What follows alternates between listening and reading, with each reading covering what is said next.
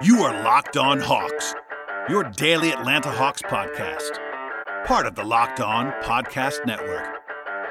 Your team every day.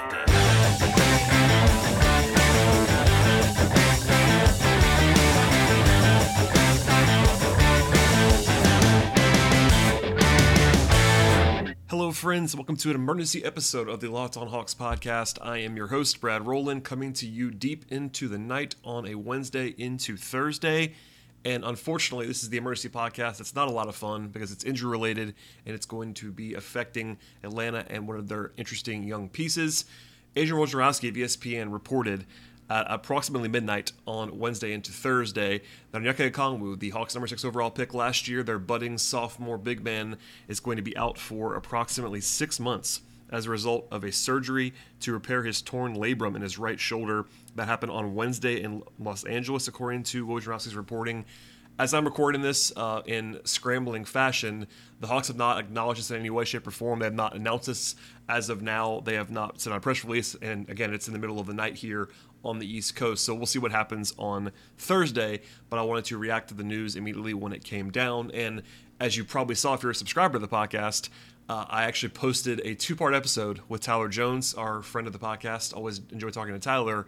Uh, that was recorded earlier this week, and I pressed upload basically on those uh, on those two podcasts within seconds, maybe minutes, charitably, but I would say actually seconds before the news came down. So a bit of a flurry of activity on the podcast, but those those episodes are still very relevant. Not a whole lot of uh, talk that will be influenced by Okongwu, but we'll get into a couple of ramifications here on the show. But obviously, this is brutal news both for the Hawks and for Okongwu.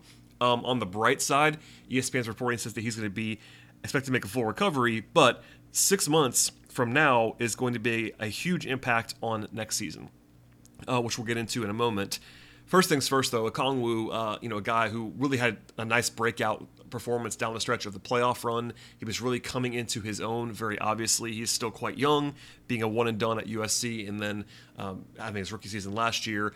Uh, he got off to a slow start in terms of injury stuff last year as well. He missed uh, the summer slash fall before his rookie season with an injury, uh, so he got a little bit late start, and then to his credit, caught up throughout the season. He got he, he was not performing super at a super high level early in the season because he had such a long time between playing basketball. But once he got his feet settled underneath him, he was making a real impact in the playoffs, and it looked to be a big summer ahead for Okongwu. In fact, both Okongwu and Travis Schlenk indicated at their exit interviews that he's going to be playing summer league. So the timing on this and the uh, sort of what happened here is a little bit uncertain. ESPN's reporting from Adrian Wojnarowski d- did say that it was quote a lingering injury beginning in May that resulted in the need for the procedure end quote. But no further details beyond that. It could have been a re-aggravation. It could have been just something that what they thought was going to heal and, and then ended up did not heal. So I'm not sure what the inciting incident was there, but that's what we know at this point in time. Again, this is the middle of the night as I'm talking to you on Wednesday into Thursday, and we, maybe we'll get some clarity on this as the week persists. So, you know, obviously, this is not the kind of injury that necessarily is going to, um, you know, be a hugely impactful thing long term, you know, years from now for Okongwu.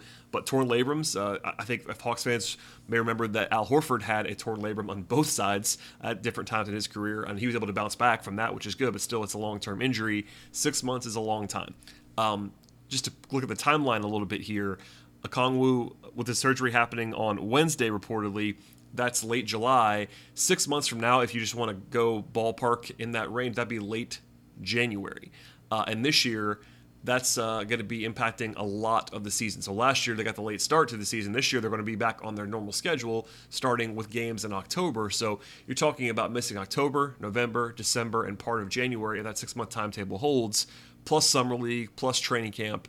And uh, that's brutal for Okongwu for development purposes for the Hawks because you know, all indications were, and I think are until this injury, that he was going to be the backup center um, and sort of the primary slash you know only projected backup center to Clint Capela uh, next season. Um, that's hard to do now. Um, for instance, if you are the Hawks and you're trying to compete at the highest level next season to make a run and set yourself up in the regular season with, with some quality play and a good seed, you can't you know just sort of plug and play there, you're going to have to figure out another option that you trust enough to play, you know, 10 minutes a night for three months in the beginning of the season at backup center behind Clint Capela. So especially if you get an injury, if you get an injury Capela, etc. Obviously, John Collins can help that if you bring him back, but a lot of uncertainty there. And then you lose a summer development if you're Okongwu. Obviously, he's young enough and very, very talented, and we saw him be a quick learner this year. But as we saw with Cam Reddish at times, he missed uh, times in between in, in, the summers. Kevin Huerter has had a couple injury stuff in the summers. It's just it's valuable development time. They're not going to be able to get because he's not going to be on the floor. So, all that said, six months is a long time. That is for sure. You know, they clearly thought this was going to be necessary, so go ahead and do it as early as possible. And you know, he'll be back at least if you go by that timetable by the All Star break for next year. So back by the middle of the season. At the same time, they're going to have to uh, figure this out now moving forward. So, looking ahead to the roster, this is going to be a short episode. Obviously, we're just reacting in real time here and not, not a lot of preparation time to uh, get into this. But it's going to be very interesting to see um, what they do here. So, at center, looking ahead, obviously the roster is very uncertain because uh, you know free agency and the draft have not happened yet. Um, but for for next season, they have Capela. They do have Bruno Fernando under contract uh, for a guaranteed salary about 1.7 million dollars for next year. They also have Nathan Knight on the two way. Um, he could be back in the organization as well. But that's kind of it. You know, John Collins has obviously played center, and I think would would play center even more uh, with the Collins out of out of action. But it's not a guarantee that Collins is back. Obviously, they can match any offer but we don't know what's going to happen with the Collins front. Lots of uncertainty is all I'll say about that. You know, long term, you still have to buy into Okongwu as you know a long term piece, potential uh, future starter at center if Capela moves on, all that stuff.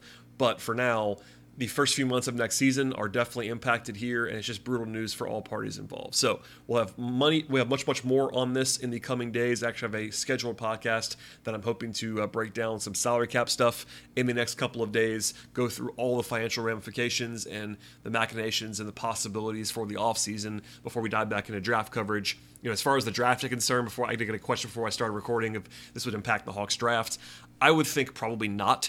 Um, I would think if I'm the Hawks, I would not make any draft board changes based on this. Maybe if you wanted to prioritize a potential backup center in, in the second round, sure. But um, for me, I would not change anything about the about the draft, provided they assume, and I think you know, go to the reporting and all that stuff that Okongwu is going to be fine long term. I would not make any tweaks to that and be drafting a center or something like that. So, uh, just to get out in front of that a little bit, I got one question about that as well as uh, the status of Hunter and all that stuff. You know, Hunter being injured as well. He is on track. All of the Hawks have said about Hunter, by the way, is that he is on track for training camp. That's all they have said in terms of timeline stuff. So uh, Hunter is obviously way ahead, at least according to that timeline, than Okongwu is. But uh, not great to have two of your uh, better young players, your guys who you're counting on for next season and beyond, now banged up and out of action during the summer. So no summer league for Okongwu, no training camp, and uh, we'll see what happens from there. Uh, please stay tuned to the podcast. Again, I recommend the first two episodes that I did with Tyler Jones. Those are still very relevant at this point in time. Just know that I posted those just seconds before this news came out, and I'll have much, much more on uh, on the new show on Friday, and then at least two or three episodes before the draft next week. So please subscribe, tell your friends, and we'll see you next time.